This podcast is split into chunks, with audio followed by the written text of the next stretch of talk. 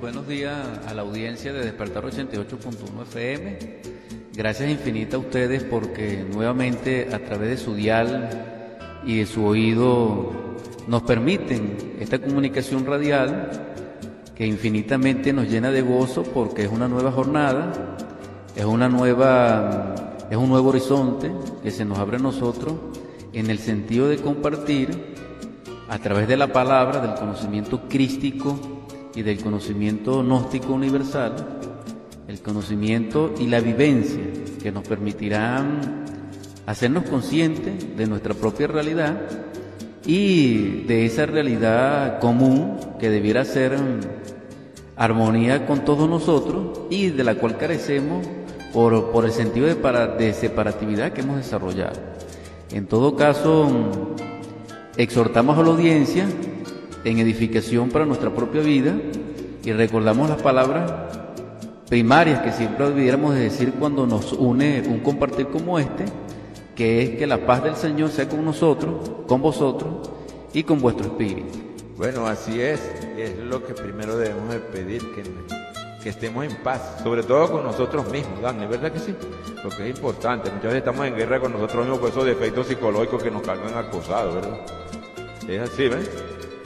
Ciertamente, Decio, y hay algo que debiéramos compartir con la audiencia en el transcurso del programa, de estos programas gemelos, que nos inquieta grandemente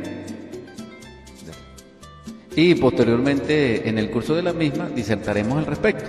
Lo que quiero es crear la expectativa en este compartir de que es interesante y suplicamos a la audiencia, como, como siempre lo han hecho, que aparte de la atención necesaria, eh, sepamos en conciencia discernir al respecto de lo que vamos a exhortar. Ah, bueno, Dani, sí. Tú sabes que a mí me hago una pregunta que, que pienso pues que, no sé si es que yo, inquietud o pensamientos que me llegan a mí, ideas que le llegan a uno, de ver que hay tantas, tantas religiones, tantas tendencias religiosas, vamos a decir, de todos tipos, y y también de, ¿cómo es? de filosofía, ¿verdad que sí? Ahora, buscando todo, buscamos la salvación, ¿verdad que sí? Buscando el camino de la salvación. Ahora yo pregunto, ¿cómo comprobamos nosotros, aunque tengamos las técnicas de investigarlo para saberlo nosotros mismos, pero cómo estamos tan seguros y cómo podemos comprobar que no estamos equivocados cuando nosotros vemos gente que de verdad tienen valores, incluso son médicos, curan gente, hacen tantas cosas que nosotros, pues, todo el mundo no las hace. ¿Y, ¿Y cómo garantizamos que no estamos equivocados, que no vamos a ir al abismo, Dani? Yo pregunto, porque tanta religión y tantas cosas que hay, ¿qué, podemos, qué puedes decir tú de, eso? Gracias, Edés. Retomando la inquietud que queremos compartir con la audiencia. No, y la pregunta que te estoy haciendo, Dan. Sí, y, dando respuesta a, a lo que plantea Edesio, es, es, algo realmente polémico, dijéramos, y algo muy profundo y delicado de, de, estudiar este aspecto, es por el amor propio, tanto individual, entre comillas, dijéramos, como colectivo o corporativo o institucional. Porque interesante sería que cada uno de nosotros, independientemente del nivel que tenga de jerarquización, tanto en su familia, como en un grupo, como en una cofradía, como en una institución, como en en, una iglesia, como en cualquier grupo místico o cualquier confraternidad o institucional, institucional, institución perdón, que, que se, se mezcle con todo esto en estos tiempos, sería interesante preguntarnos, repito, seamos grey, seamos directivos, seamos pastores, seamos líderes, seamos misioneros, seamos el A, el número uno, la jerarquía mayor, preguntarnos si realmente nosotros estamos en el sendero de la liberación. O podríamos preguntarnos si nuestros pasos no están desvaríos, equivocados, equivocados con respecto a la senda solar de la liberación. Es difícil, en reflexión o reflexionando, que un pastor determinado de cualquier religión, de cualquier religión dedicado a su ministerio, se pregunte aquello. O también es difícil, casi imposible, que un misionero que que esté dando el conocimiento y luchando con los tres factores, también se haga la misma pregunta.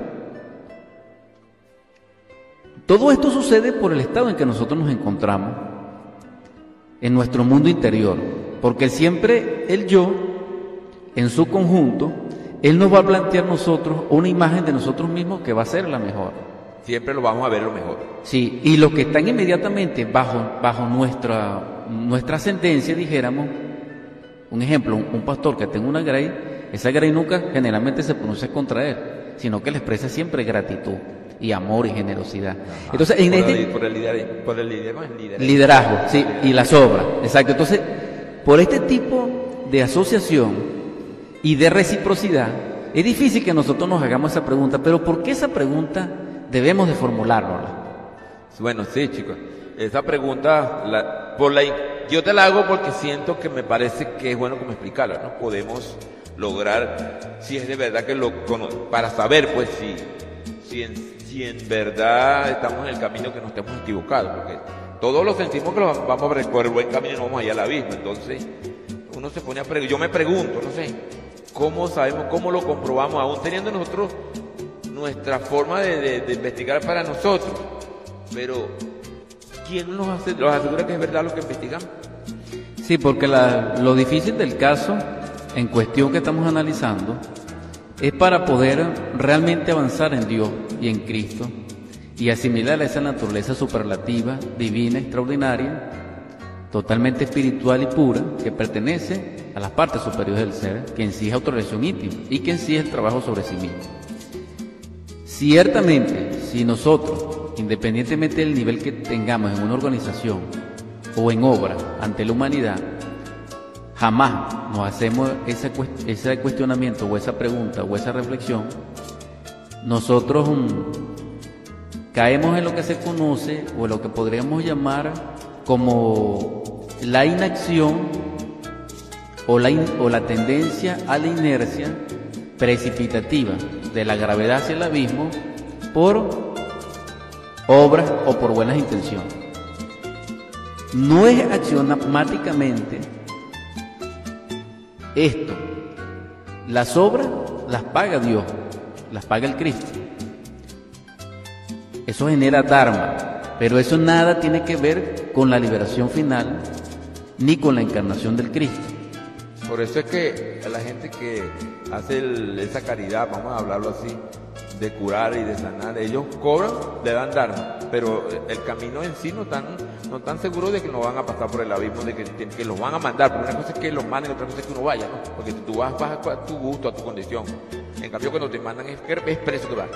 Entonces, ellos no, no están excepto de eso, ¿verdad?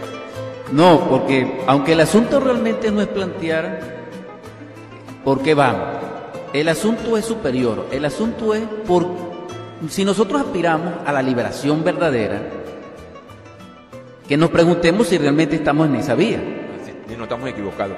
Ahora sabemos que si estamos equivocados, nos precipitamos al abismo, como tú lo estás planteando, pero la exhortación es más bien dándole a la audiencia la posibilidad de que se plantee lo superior, no la caída, no, sino erigirnos de donde estamos edificarnos, es decir, construir el templo viviente de la nueva Jerusalén celestial dentro de nosotros, que es la Sión luminosa, que en sí es Israel, y encarnar las partes críticas de todo el ser para lograr la liberación. Eso es lo que plantea el noticismo, es decir, la autorización. Ahora, la pregunta es esta, ¿realmente estamos en esa vía? Esa es la pregunta.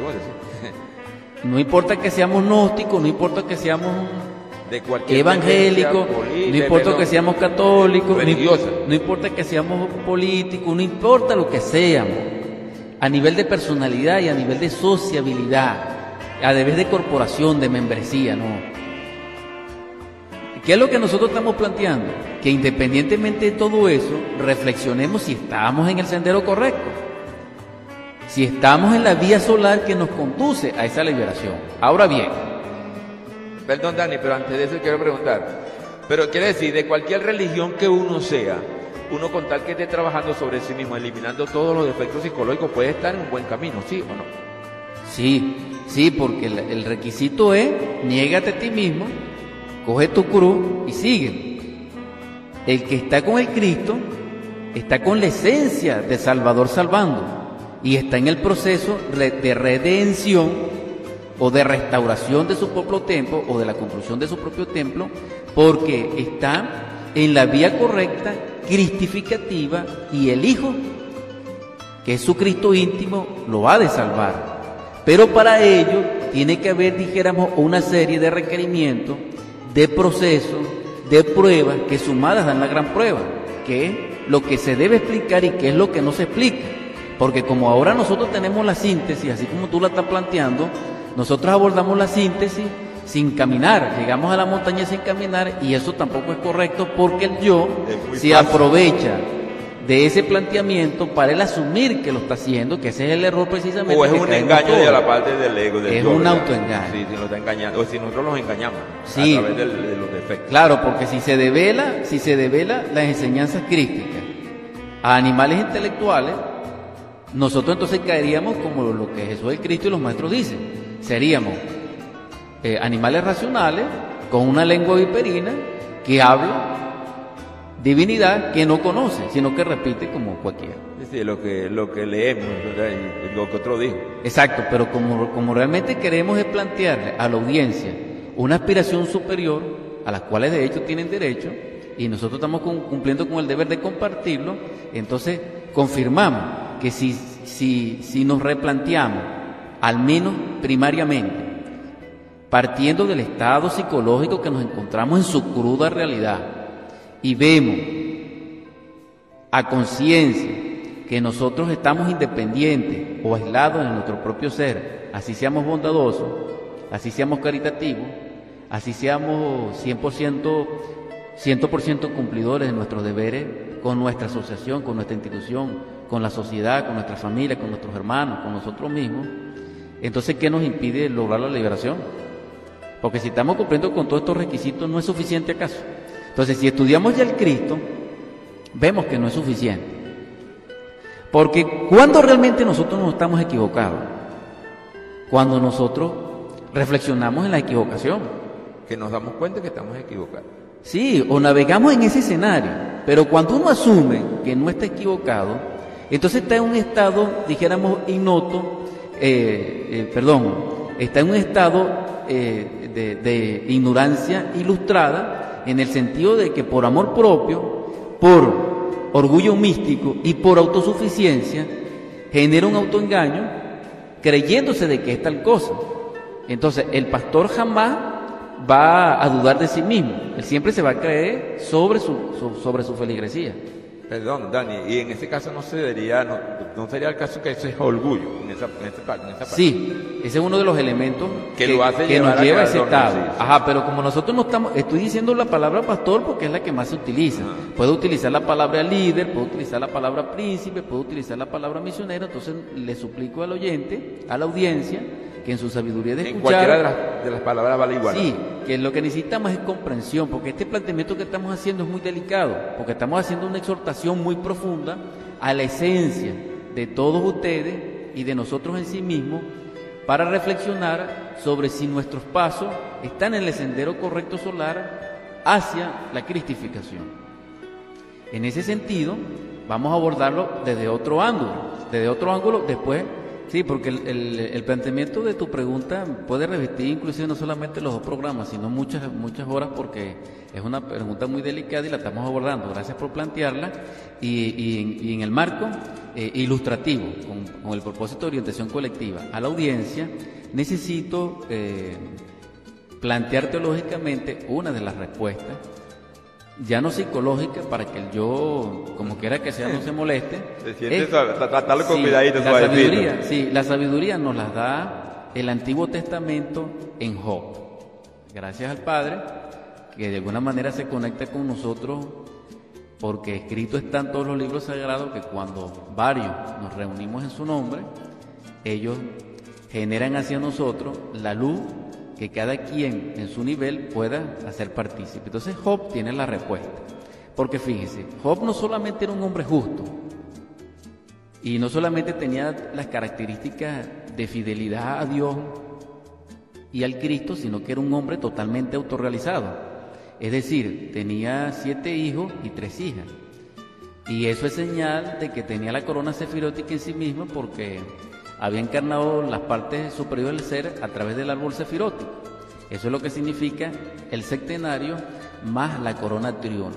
Es decir, que él, era totalmente un dragón de sabiduría.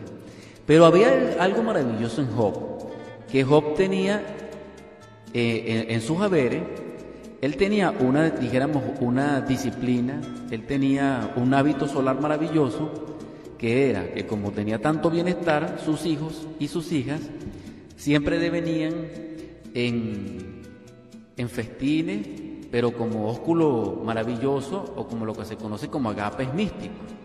En este sentido, en esas fiestas, como honraban a Dios, siempre Job, por ello, cada vez que pasaba un día que ellos tenían fiestas o festejos o agapes místicos, él oraba por ellos. No por él, Job no oraba por él, porque él ya había logrado la perfección, sino que Job oraba por sus hijos por si acaso ellos habían cometido error contra Dios. Entonces, eh, eh, en esa humildad, Job nos está dando la clave del, planteamiento que hizo Edesio en su momento, que, con el cual abrimos programa. el programa Sendero Musical y que nosotros estamos reflexionando al respecto y compartiendo con ustedes. Entonces, la clave que nos da Job, en primer lugar, es la humildad. Si nosotros llenos de orgullo no dudamos de nosotros mismos, estamos llenos de sí mismos. Y ahí estamos equivocados. Ya, y ya Dios, con respecto a autorrealizarnos y a salvarnos, hay un impedimento porque el orgulloso Dios no lo puede salvar. Y el orgulloso está lleno de sí mismo, y si está lleno de sí mismo, no puede recibir nada, pues está lleno, está completo. ni el, mentira, ¿verdad? Sí, ni el mismo Dios lo puede llenar. ¿Cómo ilustramos esto? Con un vaso que esté lleno de cualquier líquido. Si le cae una gota más, se derrama. Se derrama. Exacto. Entonces, e, eso es lo que produce el yo del orgullo, el yo del amor propio, el del orgullo místico y el de la infabilidad o autosuficiencia. Este tipo de yo de nosotros nos lleva derechito al abismo, eh, ya sea por, un, por algún tipo de delito grave o cuando se termina el ciclo de 108 existencias. Pero lo, lo maravilloso es que Job, dándonos la enseñanza a nivel teológico, él nos muestra la humildad y nos muestra la oración.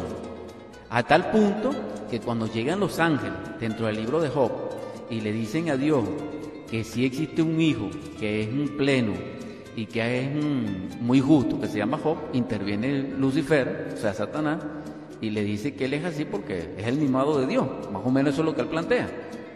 Vamos a dejar esto hasta aquí, pero lo cierto es que Dios le permite a Satanás que vaya a tentarlo, para que le quite su bienes, para ponerlo en prueba, para demostrarle que sí es el Hijo justo, planteando.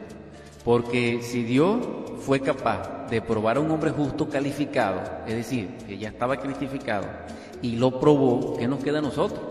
¿Qué nos queda a nosotros si el Padre nuestro dice, libéranos del mal? Si los ángeles mismos le piden al Padre, libéranos del mal, o a no triunfar sobre el mal, ¿qué nos queda a nosotros?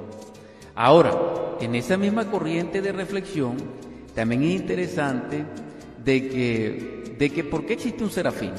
¿Por qué hay distancia? ¿Por qué hay jerarquización? ¿Por qué hay más luz en un serafín que en un ángel? ¿Y por qué un serafín es menos que un querubín? O, un serafín que un querubín. ¿Por qué hay esta escala? ¿Por qué en la escala de los soles Sirio resplandece más que Antares? Y Ors, que es nuestro sistema solar y nuestro sol inteligente, ilumina menos que, que Alcione y que Sirio. ¿Por qué hay personas que son más geniales que los otros? ¿Por qué hay maestros de música que son más brillantes que otros? ¿Por qué hay mujeres que son más bellas dentro de las bellas que la más bella? Entonces es interesante que, que la infinitud sustenta todo. Y vemos que dentro de esa infinitud hay siempre más y más. Hasta que se encarne en lo más perfecto del ser que es un paramartasayo. Entonces, es interesante este planteamiento que hace el noticismo y esta propuesta que nosotros estamos haciendo como reflexión a la audiencia en Sendero Musical. En Sendero Musical. Vamos a terminar eh, eh, esta hora de Sendero Musical con este planteamiento. Reflexión.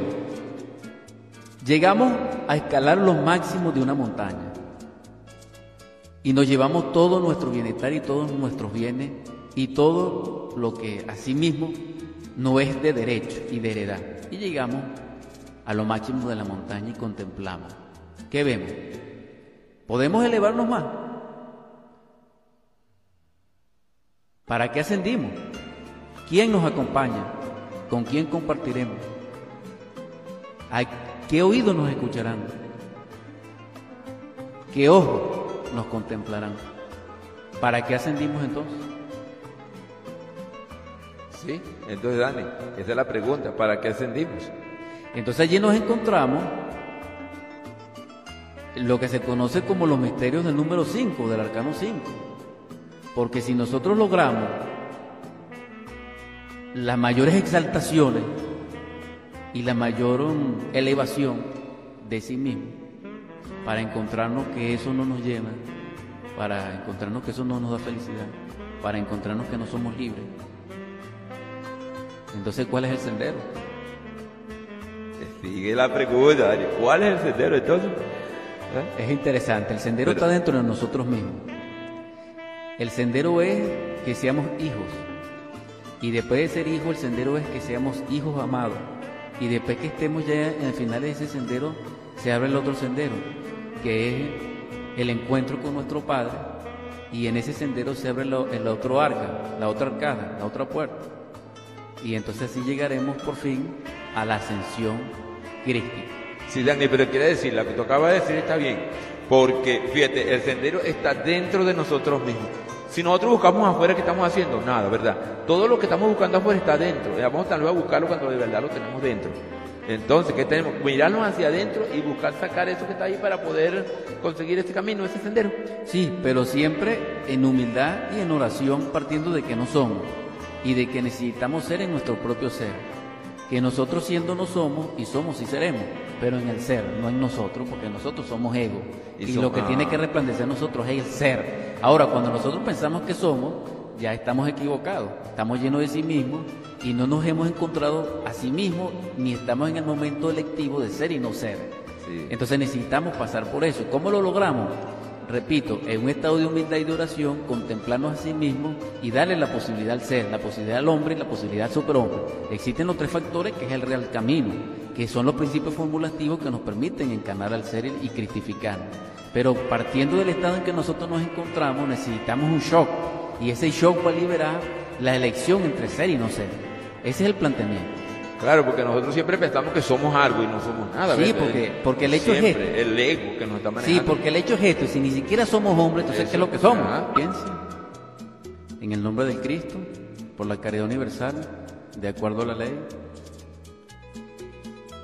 y bajo la luz de su quinto jinete del Apocalipsis, el poderoso arcángel Samael, os rogamos que nuestra esencia y nuestro espíritu sea bendecido y protegido en vuestra luz, Señor, para que logremos la liberación final, para que sintamos las necesidades de nuestros hermanos y podamos asistirles.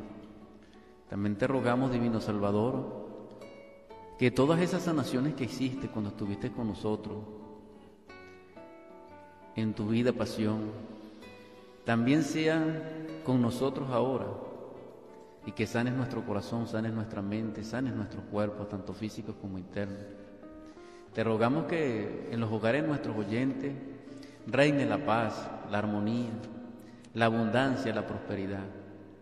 Y te ruego también que en esos hogares los niños sean santificados en tu nombre, que sean bendecidos en tu gracia.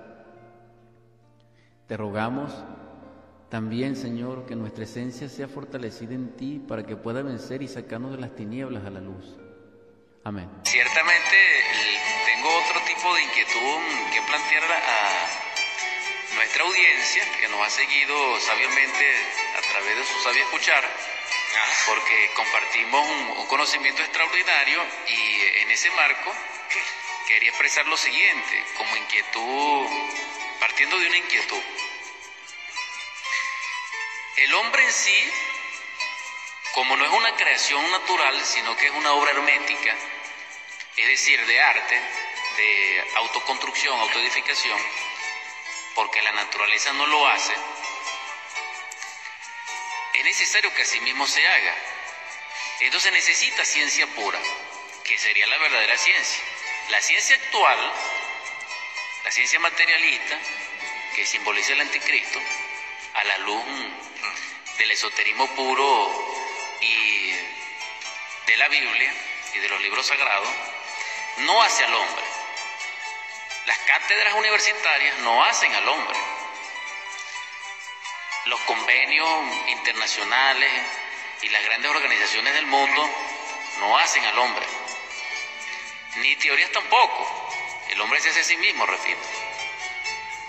Tiene que trabajar por sí mismo, ¿verdad? Sí, este conocimiento los han develado son los que han sido hombres y que por amor a la humanidad doliente, por vernos en nosotros en el estado de sufrimiento que nos encontramos y de esclavitud en el mundo, nos dan la dádiva y la heredad de conocer los misterios, los arcanos, que es la sabiduría universal y la ciencia pura. Fíjate lo que son los maestros, ¿verdad? Ven a uno sufrir por los defectos psicológicos, por el ego, ¿verdad? Y ellos se conduelen y nos dan esa enseñanza. Y muchas veces nosotros no le damos ese valor que deberían de tener, ¿verdad? Que a veces hasta los reímos de lo que los maestros dicen. Sí, porque ese es un agravante contra nosotros y un testimonio contra nosotros en Cristo, porque nosotros como en el estado en que estamos es de mucho degeneramiento y de mucho sueño de la conciencia, lo que hacemos es realmente eh, crear más problemas nosotros, sí, de los rebelarnos contra ellos. Exactamente. Inclusive se llega a, hasta asesinarles, hasta matarlos, y esa ha sido la historia de la actual raza aria, muy sanguinaria, con respecto al conocimiento. Lo que pasó con el Cristo, ¿verdad? Yo recuerdo que lo crucificaron, ¿verdad? Sí. Y, nosotros, lo, entre, vamos a decir, nosotros los, animales intelectuales, sí. lo, lo pedimos en la crucifixión. Sí, y la liberación de Barrabás. Es, fíjate, como, y eso sucede cada momento, lo vemos en el, diario vivir, ¿verdad? Sí, exacto. Ah, que no es al mismo nivel del Cristo, pero lo vemos en sí. Personas que quieren sacar adelante y ayudar a la humanidad, y a veces lo tratan bien cuando les conviene, y el día que, que te le tiran todo encima, ¿verdad? Sí, ahora lo interesante es, dentro de ese contexto en que nosotros nos desenvolvemos y dentro de ese entorno, realmente multifacético de impresiones que llegan a nosotros y de conocimiento que llegan a nosotros y de literatura que llega a nosotros y de conversaciones que llegan a nosotros y de mensajes que a cada instante llegan a nosotros, ya sea a nivel personal, ya sea a nivel corporativo, ya sea a nivel de, de los medios de comunicación social, ya sea a través de mensajes directos que hacen nuestros hermanos, nuestros familiares, dentro de todo de ese llamado de atención a nosotros, debiéramos de reflexionar por qué eso acontece.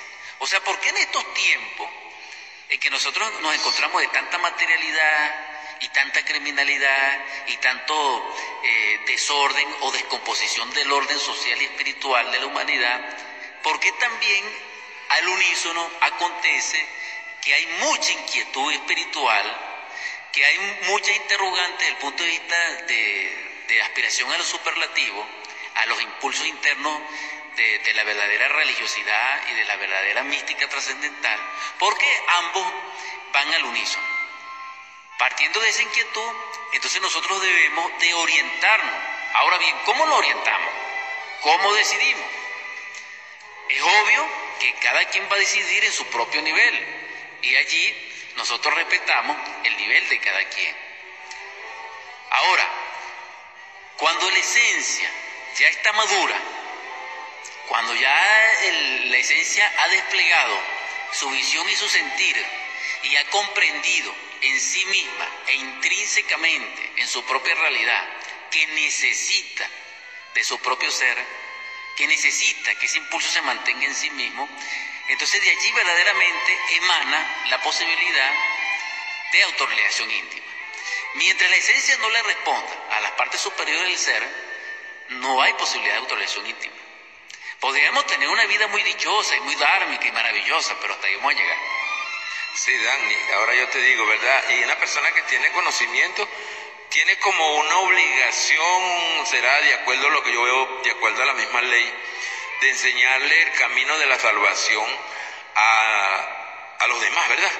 Creo yo, no sé, porque viendo esa enseñarle por lo menos algo para que si no lo sabe, uno a medida que va adquiriendo conocimiento tiene que ir tratando de, de que la gente se dé cuenta que aunque no seamos grandes, no seamos maestros, pero que sería en este caso, ahí estaría la parte del, del factor, del tercer factor, ¿verdad? ayudar a los demás, entonces, para que también se, oriente, pero que le ponga que, que lo atiende, que, le, que lo oiga, sería posible. Hay algo interesante de eso. eh, en tu bondad. Resulta ser que en nombre de la verdad, en estos tiempos, es un deber dar la enseñanza, es un deber dar y predicar la palabra, que es el mensaje crístico, gnóstico de la nueva era. O decir, debemos cooperar enseñando a nuestros semejantes el camino de la autorrealización. Sí, cooperar, cooperar, ¿verdad? Eso es lo que correcto. tiene que buscar su camino. Es lo correcto y es lo necesario. Y en estos tiempos es justo. Y bueno, y para eso los tres factores, ¿verdad que sí? Sí, ahora lo que quiero comentarte, agregar a lo que tú estás exponiendo, es que resulta ser que no todo el tiempo es así. Porque antes más bien era un delito dar la enseñanza. ¿Verdad que sí? Y ahorita es un delito no darla. Parece mentira. Entonces, ¿cuáles de las dos épocas son las reales? ahí está la Ese, Esa es la incógnita que hay, ¿verdad? Nosotros, Edesio, tengamos la conciencia dormida. Mientras nosotros estemos soñando de lo lindo, nosotros estamos perdidos. Sí, así es. Bueno, de todas maneras, uno tiene que, que mm, tener en cuenta eso, ¿viste? Porque incluso todos los maestros nos dan a nosotros, nos dicen, cuando hablan de los tres factores de la revolución de la conciencia, nos lo mandan a, al morir eliminando los defectos, ¿verdad? Que es la muerte de los defectos psicológicos, la eliminación, vamos a hacerlo más claro. Ajá, el nacimiento que tiene que ver con el matrimonio perfecto, ¿verdad? Una persona que, que hay un matrimonio que tenga afinidad en las, todas las dimensiones, ¿verdad? Sí, ¿verdad? Ese es un gran matrimonio, es un matrimonio perfecto. Y, el sacrificio por la unidad que es enseñar a los demás sin ningún interés de cobrarle nada. Nosotros quisiera, hacemos, hacemos el intento de llevarles algo para que la gente más o menos eh, vaya eh, investigando y, y estudie porque nosotros le decimos las cosas para que ellos las investiguen por sí mismos, ¿verdad? Entonces, tenemos esa facilidad gracias a este medio de comunicación como es Despertar 88.1 FM, que nos da la posibilidad para que podamos expresar esa, ese, ese lo que tenemos y sentirnos que estamos, por lo menos, nosotros estamos sintiendo como, como algo de satisfacción porque hemos expresado algo que uno lo, lo estudia a través de los libros y ciertas cosas que la bueno, tenemos la, la esa, esa, suerte pues de, que Dios os conduele de uno y le da para tener esa capacidad de, decir ciertas palabras que son bonitas, pues algunos lo conseguirán mal, pero todo el mundo no lo debe conseguir mal, ¿verdad? Entonces, eso nos, nos pone a nosotros a cumplir con esa parte, aunque no lo estuviéramos dando cuenta, ya ahora lo estamos dando cuenta porque a través de, la, de las investigaciones uno sabe que si está cumpliendo un papel, que lo ponen aquí a cumplir con ese papel, ¿verdad que sí?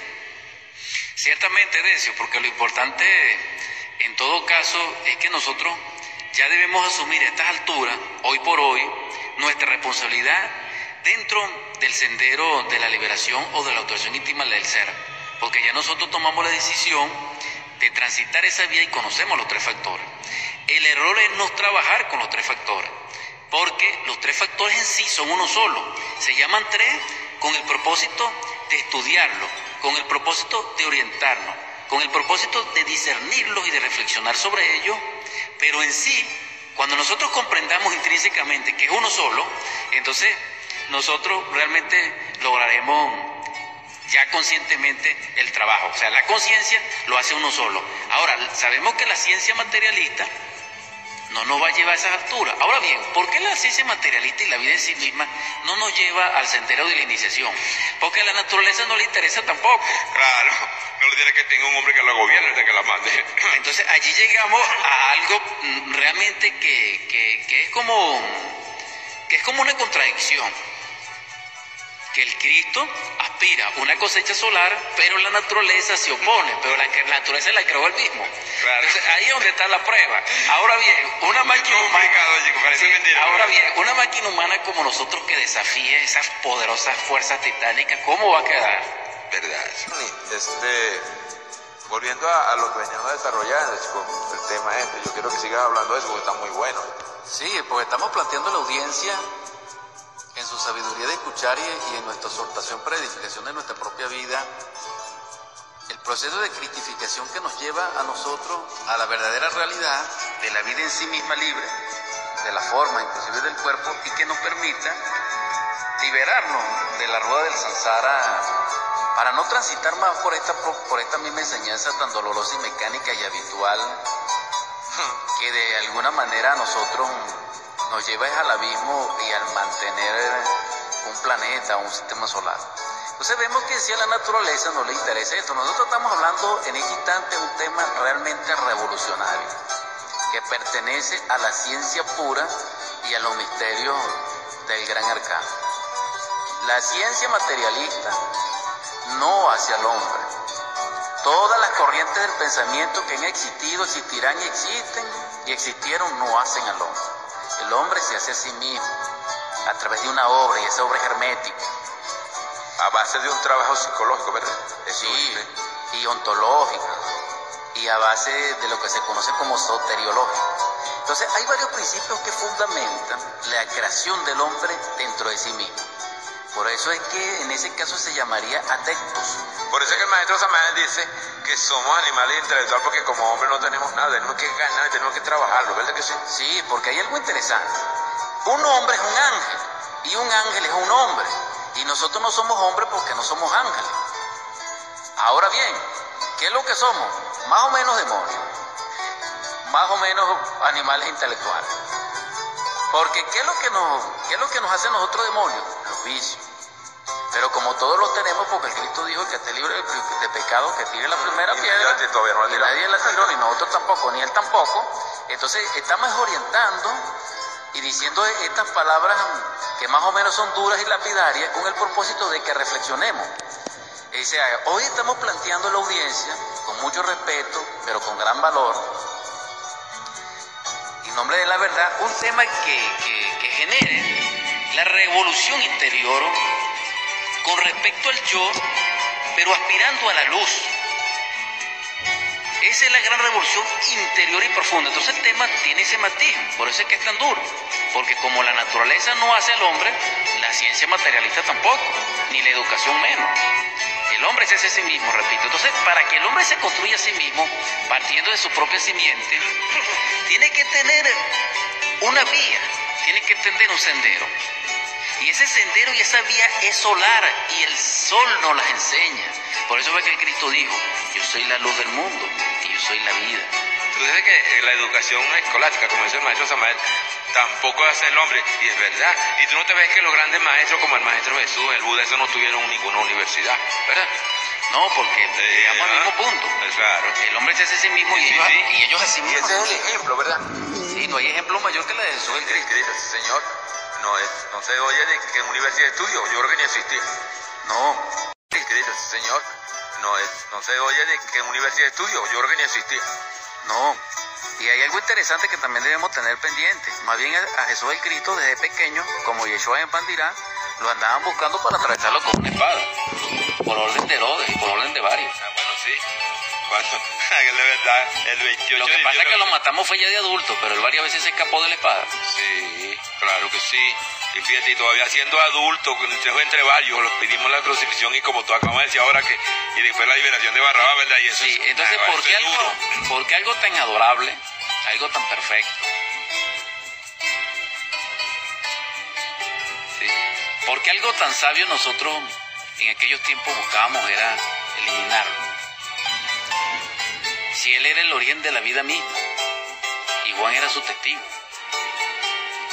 si la vida misma se encarnó y si, él, y si es la fuente de amor puro y se encarnó y nosotros dijimos que no. Pero ahora tenemos la posibilidad de redimirnos, pero necesitamos arrepentirnos de aquello, porque eso también aconteció dentro de nosotros en nuestros mundos internos con nuestro Cristo íntimo. ¿Cuántas veces nosotros lo hemos negado, así como Pedro? Claro, que ahí está, lo negó. Parece mentira, ¿verdad? que un discípulo del maestro tenga que negarlo y que te lo haya dicho anticipado, ¿verdad? sí, esa es la señal que debiéramos interpretar. Todos los cristos son negados, inclusive Samael. Claro. Eso es cierto, Dani. Entonces, ¿qué queda de nosotros cuando ellos negaron el Cristo de nosotros?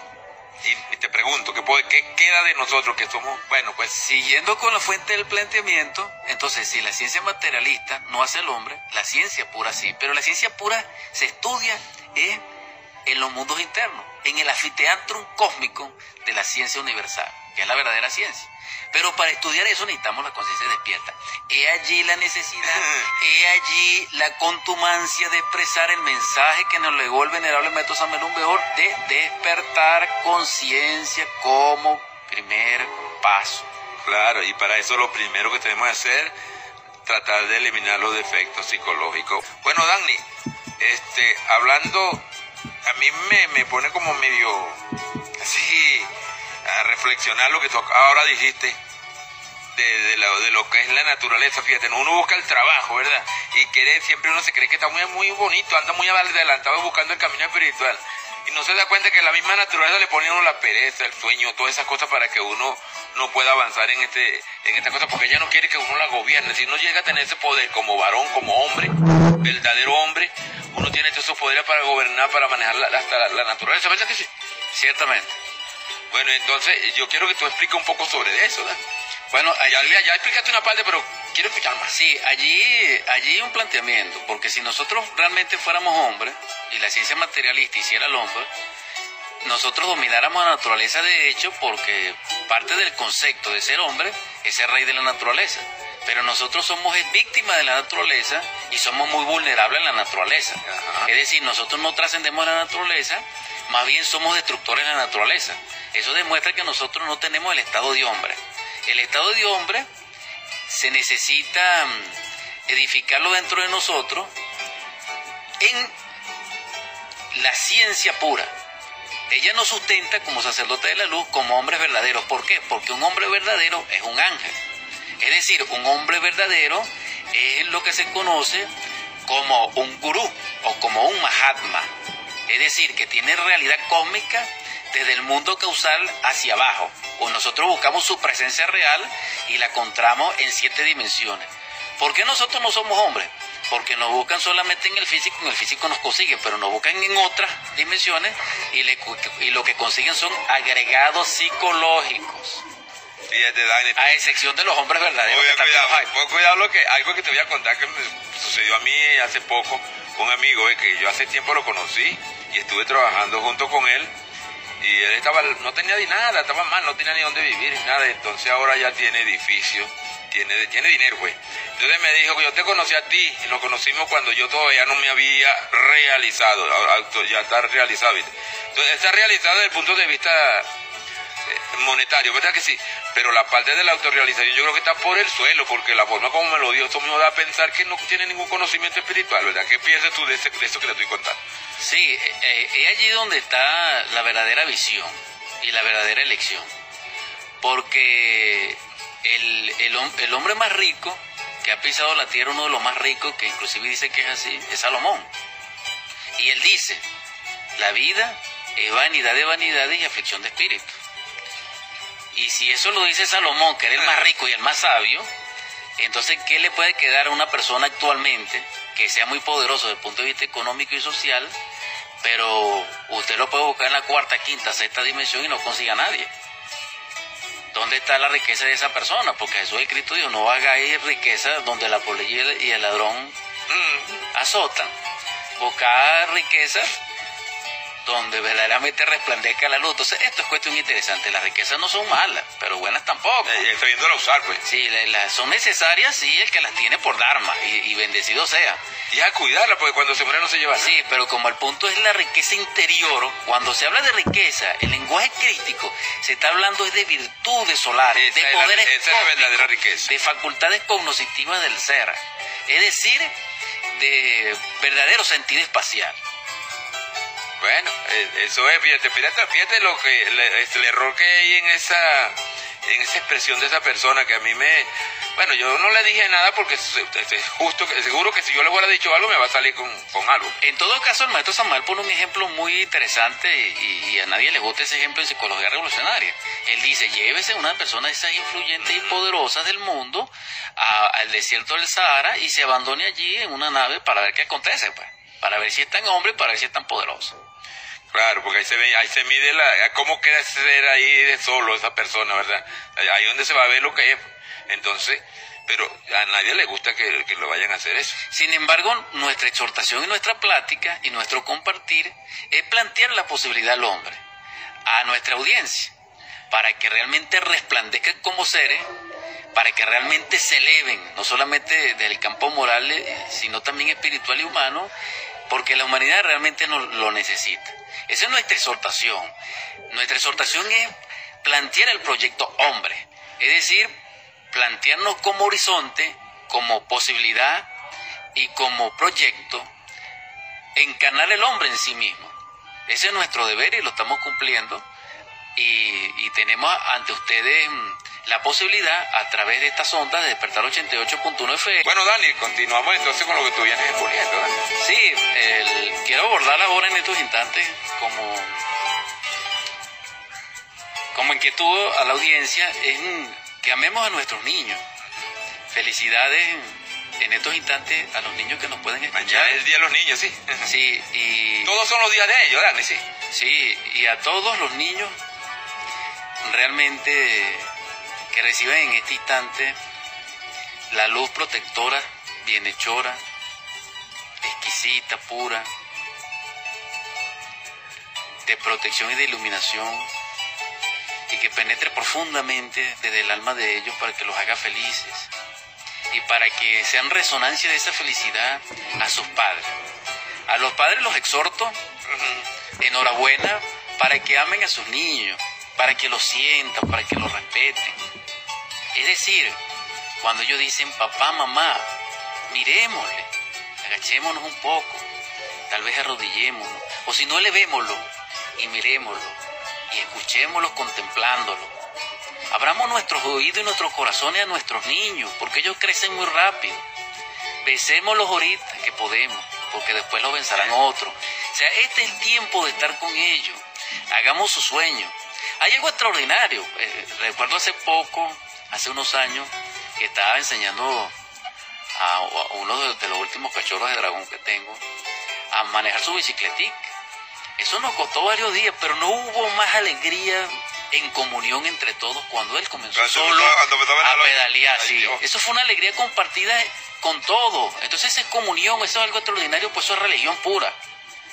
Y no tiene nada que ver con religión, fíjense. No, no, pero sí es religión porque sí, hay amor, pues. Exacto. Entonces, es maravilloso que nosotros generemos el amor a nuestros hijos. Ese amor que, que no sea egoico, que no sea de intereses, que no sea personal, que no sea de familia, no, sino el amor que realmente ellos quieren, ese amor que, que nos contempla y simple y llanamente nos dice te amo. Entonces, es maravilloso la labor que podemos desempeñar con nuestros hijos porque nosotros debiéramos levantarlos a ellos en base a dos columnas olímpicas. La primera columna olímpica del amor y la segunda columna olímpica de la severidad. La primera columna olímpica, dijéramos, de la verdad y la segunda de la belleza. Una de sabiduría y otra de amor. Una de orden y una de libertad. Nosotros debemos conjugar con ellos un equilibrio armonioso siempre en nuestra palabra. Y oírlos, Dani, porque los niños de ahora no son como antes. Y en nuestros mucha labia y muchas cosas que preguntan que hasta sorprenden. Y hay que no hay que, algunas veces acostumbran a algunos papás a presionarlos, a regañarlos. No, óiganlo. Y al oírlo uno sabe que están hablando, muchas hablan sabiduría que uno no se lo imagina. Sí, también exhorto a los padres que tal vez vivan en esto, este contexto, que no sobrecarguen de actividades a sus hijos, porque ellos no solamente tienen su tiempo, sino que, y no solamente tienen derecho, sino que ellos también tienen en sí su, su proceso de desarrollo natural que pertenece eh, al entretenimiento, a jugar, a corretear, a ser dichoso, a, a, tener libertad de imaginación, de expresión. Una vez cometí un error que realmente a veces me duele, que fue que también ese mismo cachorro de dragón lo castigué indebidamente porque yo lo vi jugando con una chancletica. Eh, eh, él se jugaba con una chancletica como si fuera un perro porque acababa de una conviquita, pero en mi estado de sueño y del ego yo no me di cuenta que él estaba haciendo eso. Entonces yo llegué, le pegué y le dije que no, que no se metiera en la boca la chancleta, pues era cochino. Y realmente lo hice sufrir sin necesidad porque él estaba era jugando. Pero realmente estaba en mi conciencia dormida en ese momento y realmente... Había una forma de corregirlo, perdón, nadie que te interrumpa, sin haberlo ofendido, ¿verdad? Sin haberle... ¿verdad? Sí, pero en mi caso realmente fue un error. Bueno, sí, claro, pues con todo cometemos un error. Y estoy exhortando a, a la gente que, a la gente que nos escucha que realmente eh, tengan equilibrio y armonía con sus hijos. Que eso es lo importante, porque cuando tú conversas con tu hijo como amigo, se siente diferente, ¿no? Porque fíjate que muchas veces hay, hay error que casi uno, la, siempre las mamás a veces son las que más lo cometen. ¿Tú sabes cómo? Muchas veces el papá anda trabajando y los muchachos están en la casa con la mamá y como siempre, tremendo al fin porque el niño que no es tremendo no, no está bien. Entonces, ¿qué dice la mamá? Lo regaña y si no le puede hacer nada, cuando venga tu papá, vas a ver cómo te la arregla. Entonces están convirtiendo al papá en algo, una fiera, chicos, no, y eso no me parece a mí que no debería ser, ¿verdad? ¿Qué dices tú de eso, Dan? Yo creo que tú digas algo sobre eso. Sí, porque allí vemos que se está extremando en una de las columnas, que debiera ser la sabiduría y el consejo, que es el padre, que es la justicia en este caso, porque la madre es el amor, eh, se está extremando y se está polarizando a tal punto que el papá se está viendo como una regencia, como un juez, como un dictador, como un corrector.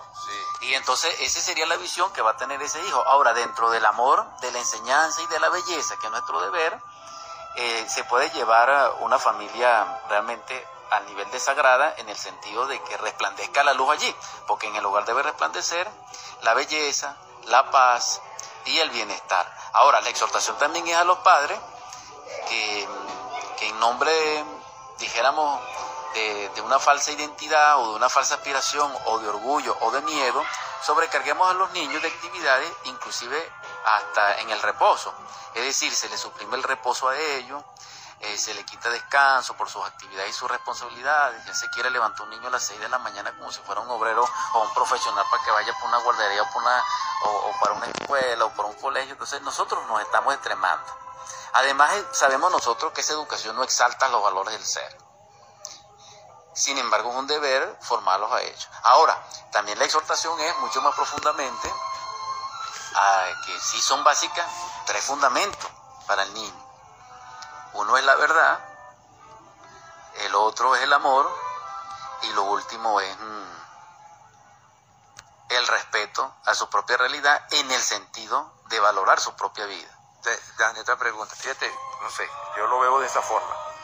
Que la mayoría ahora hay una gran cantidad de personas con la, como casas hogares que llaman donde llevan a los niños. Sí, Entonces los niños, los guarderías, si los llevan desde la mañana hasta en la noche. Muchas veces los niños no le ven, no saben, que ya no conocen a la, a la mamá o al papá que es que los lleva, porque se van en la noche, está, en la mañana se llevan oscuro de madrugada, ¿verdad? Y ellos medio dormidos. Y en la noche los van a estar oscuro y en el día no le ven la cara. Entonces, ¿Qué amor puede haber de un niño hacia un padre que, que, no lo está viendo? ¿Qué crees tú? Eso no puede influir en, en esta degeneración que existe en, en, los seres humanos en el mundo, pues vamos a decirlo así. Sí, ciertamente. Sin embargo, eh, palabras de felicitaciones maravillosas a aquellas madres que se lleven a sus hijos, a su trabajo, a sus labores. Felicitaciones a los empleadores y a los empresarios, gubernamentales o no, que permiten hogares de crianza y, de amamantar y de regocijo para sus madres con sus hijos en esas empresas. Eso debiera ser en esta edad de acuario, dijéramos, algo maravilloso que se ejecute, que su madre empleada tenga derecho a ver a su niño en ciertos salones de la fábrica en ciertos momentos. Eso es necesario, eso es humano, eso es humanizante, eso es algo extraordinario y verdaderamente revolucionario. Necesitamos nosotros familia, les habla su doctora Yolanda Pacheco. Cambiar nuestra manera de pensar con respecto a la familia. No debemos abusar. Cuando una de las columnas abusa, se inclina y viene el choque. Debe haber armonía para que el niño crezca con un desarrollo de su personalidad, dijéramos extraordinaria, en el sentido de lucidez. Debemos desarrollar la esencia de los niños, señores, señoras, padres, madres, representantes, nosotros, nuestro deber ante Dios, ante el Cristo, ante la vida, ante los hombres, ante nuestros propios seres, es desarrollar la, la genuidad, el genio y la propiedad interior de cada quien, respetar el rayo particular del cual emanamos. Debemos cooperar, hacer lo que el niño debe ser, pero no hacer de ello lo que nosotros queramos. No, un gobierno no puede ser un ciudadano, no, pero un papá tampoco puede ser un niño a su propia imagen y semejanza e idiosincrasia psicológica, porque eso es un error. Un niño tiene un prototipo y un sello particular y temperamental que debe ser respetado. Y allí el gnosticismo nos enriquece porque el correlato de la gnosis es la infinitud de la persona, es decir, desarrollar su propia particularidad. Nuestro deber es desarrollar y prestar todos los recursos para que su niño desarrolle su propia particularidad, y desarrolle su propia identidad. Eso es lo que nosotros debemos hacer, desarrollar la esencia del niño, no dormírsela con aparaticos electrónicos para que para no lidiar con ellos. Porque eso es muy fácil no lidiar con, no lidiar con los niños. que eso es una, una familia cuando no quiere lidiar con el niño? Porque el niño está inquieto, está preguntando, está jugando mucho, es decir, está fastidiando. Le prendemos un aparato electrónico, principalmente que tenga imágenes y audio, o sea, audio y video. Eso es un error, porque No, no, y eso es verdad. Eso es un Yo lo he error. visto. Eso es un error, ¿por qué? Porque las capacidades internas de la esencia se atrofian. Es decir, la divina clarividencia, la divina clarividencia que ellos tienen, la telepatía, se les daña. Y ese es el error que nosotros hemos cometido en esta época. Que con aparatos electrónicos que tengamos a disposición, con dinero y sin dinero, atrofiamos las capacidades silvestres, salvajes, extraordinarias, luminosas de la esencia que se incorpora en ese cuerpo y que nosotros llamamos nuestros hijos. Y después lo lamentamos. Sí, así es. Sí, Dani, bueno, ya se nos ha terminado el tiempo del programa. 30 segundos para hacer una para hacer la, la oración, la petición, no sé, tú ves, la costumbre, pues. Bueno, gracias infinita a la audiencia, en el nombre de Cristo, por la caridad universal y de acuerdo a la ley. Bendícenos, Señor. Derrama sobre nosotros la paz que has traído del Sagrado Absoluto Solar. Permite que nuestros corazones la reciban. Despierta en nosotros, Señor, ese amor que palpita en tu corazón y hazlo uno en ritmo, en armonía con el nuestro. Nosotros necesitamos amar profundamente. Nosotros necesitamos despertar al amor para ser libre, para ser tolerante, para ser comprensivo, para ser próspero. Te lo rogamos, Señor, que así sea. Sí, así sea.